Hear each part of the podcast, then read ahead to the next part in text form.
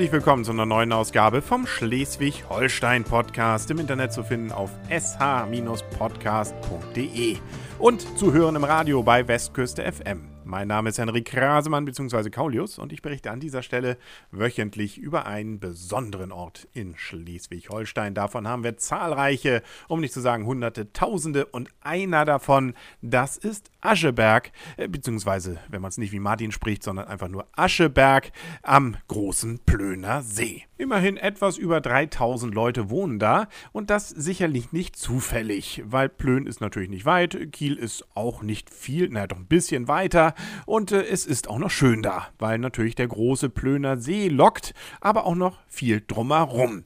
Aber da kommen wir gleich noch zu. Es gibt nicht einige Highlights dort zu bewundern. Erstmal zur Geschichte und die ist ziemlich typisch für fast alles, was in Schleswig-Holstein so passiert ist.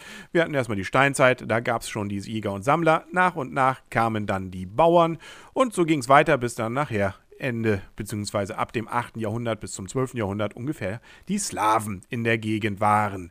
Und da wird es jetzt langsam interessant. Mit der Zeit kamen unter anderem auch die Ritter, nämlich im 13. Jahrhundert war Ascheberg ein Rittersitz und das immerhin bis Mitte des 15. Jahrhunderts. Dann wiederum kam die Familie Ranzau und kaufte das Ganze ab.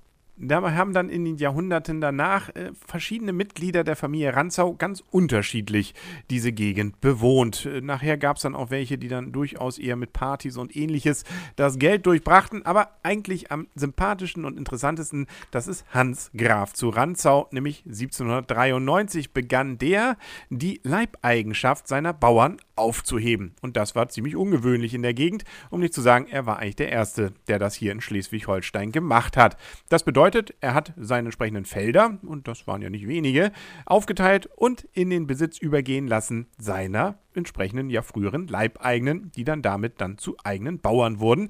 Die mussten dafür zwar einen Zins an ihn zahlen, aber wie gesagt, Sie waren dann frei. Im 19. Jahrhundert dann kam die Familie Ahlefeld und insbesondere die Linie Brockdorf-Ahlefeld, in deren Besitz sich übrigens das Gut auch heute noch befindet und insbesondere auch das Herrenhaus, das sogenannte Schloss Ascheberg. Das ist dann auch sicherlich eins der Highlights, die man besuchen sollte, wenn man da in der Gegend ist. Es ist jetzt vielleicht nicht wirklich beeindruckend, aber doch immerhin in seiner Schlichtheit durchaus interessant und hat so ein bisschen was von diesen englischen Herrenhäusern, die man ja so aus äh, den äh, ZDF-Sonntagabendfilmen kennt, äh, zumindest teilweise. Ja, also dieses Herrenhaus, ähm, da war auch schon vorher durchaus einiges los in der Ecke. Es soll wohl mal eine Wasserburg dort gegeben haben und auch andere Herrenhäuser, die da in der dagegen gestanden haben. Das, was allerdings bis heute übrig geblieben ist, das ist das Herrenhaus von 1870, das am Ende der barocken Lindenallee gebaut wurde. Und äh, ja, wie gesagt, das ist heute noch zu sehen und dient als Jugendheim insbesondere.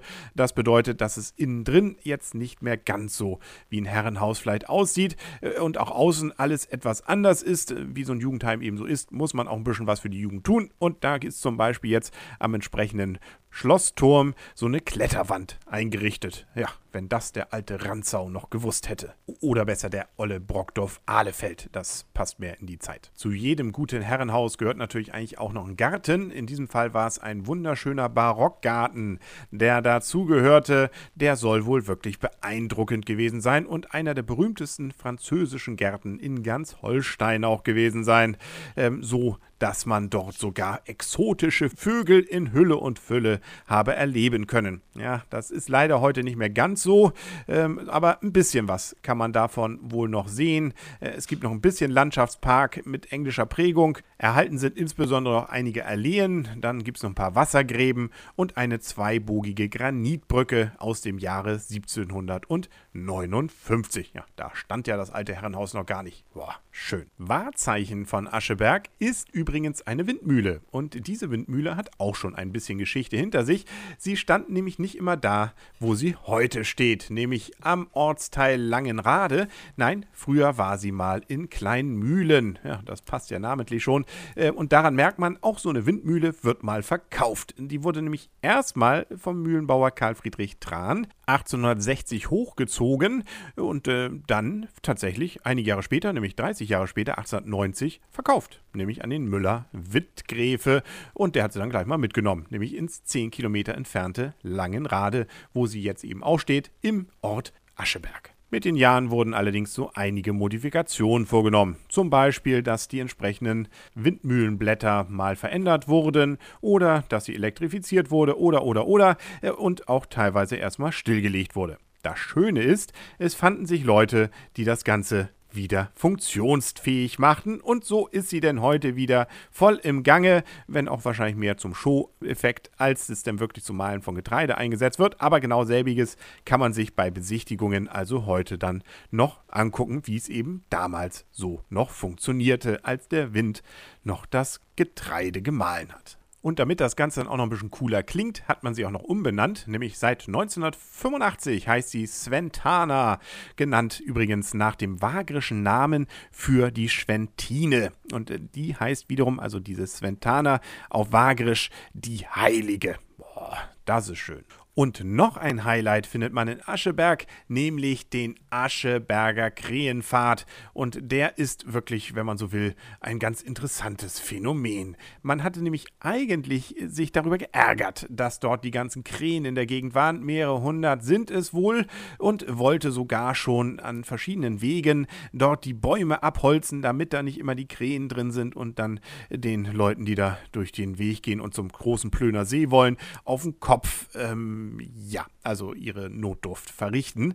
Also das war schon so kurz davor, aber dann kam man doch auf die Idee, mit ein bisschen wohl auch Druck durch ein paar Naturschützer, dass man es vielleicht ganz anders machen könnte. Nicht gegen die Natur, sondern die Natur sozusagen positiv nutzen. Äh, und so wurde dann plötzlich aus einem abgeholzten Weg ein Krähenpfad. Man hat also plötzlich Schilder aufgestellt und gesagt, das ist also gerade noch ein Highlight, dass die Krähen einem hier, äh, also dass die Krähen jetzt eben hier leben. Und äh, da kann man also jetzt durchaus eine ganze Menge über das Krähenleben auch erleben und erkennen und lesen. Und das Witzige damals war, als nämlich entsprechend das Ganze eröffnet wurde, da wurde ein sogenannter Trostpreis ausgelobt, nämlich der erste, dessen äh, ja, Kopf äh, von einer Krähe, also wo die, also man kann sich vorstellen, ähm, der sollte dann einen Preis kriegen. Äh, Gab es dann auch tatsächlich wohl nach einer gewissen Zeit äh, und es blieb wohl bisher allerdings bei diesem einen Zwischenfall. Äh, so zumindest äh, berichtet äh, die Tourismusseite von Ascheberg bzw. dem Ascheberger Krähenfahrt. Angeblich soll es sogar schon echte Saatkrähen-Touristen gegeben haben, die extra für die Saatkrähen nach Ascheberg gefahren sind. Ob für die jetzt nun wirklich das große Highlight ist und die große Hoffnung, dass man dann auch wirklich was auf dem Kopf spürt, das will ich mal ähm, dahingestellt lassen. Aber auf jeden Fall eine witzige und klasse Idee. Wer übrigens Ascheberg nicht mit dem Auto besuchen will, sondern wir sind ja gerade bei der Natur, ähm, dann das Ganze auch mit öffentlichen Verkehrsmitteln machen möchte, der hat dafür sogar die Chance. Es gibt nämlich sogar einen Bahnhof. Das Bahnhofsgebäude ist zwar seit über 20 Jahren in Privathand, aber das ändert nichts daran, dass die Bahn da auch hält. Nämlich auf der Strecke zwischen Kiel und Lübeck. Da kann man dort dann also entsprechend aussteigen. Leider die Strecke zwischen Ascheberg und Neumünster ist eingestellt worden, aber gut, ähm, irgendwas ist ja immer. Zum Beispiel ist ja immer einmal in der Woche der Schleswig-Holstein-Podcast. Äh, der hier ist zwar jetzt zu Ende, aber in einer Woche gibt es wieder einen neuen. Auf sh-podcast.de und bei Westküste FM. Bis dahin wünscht alles Gute. Euer und ihr, Kaulius bzw. Henrik Krasmann. Und tschüss.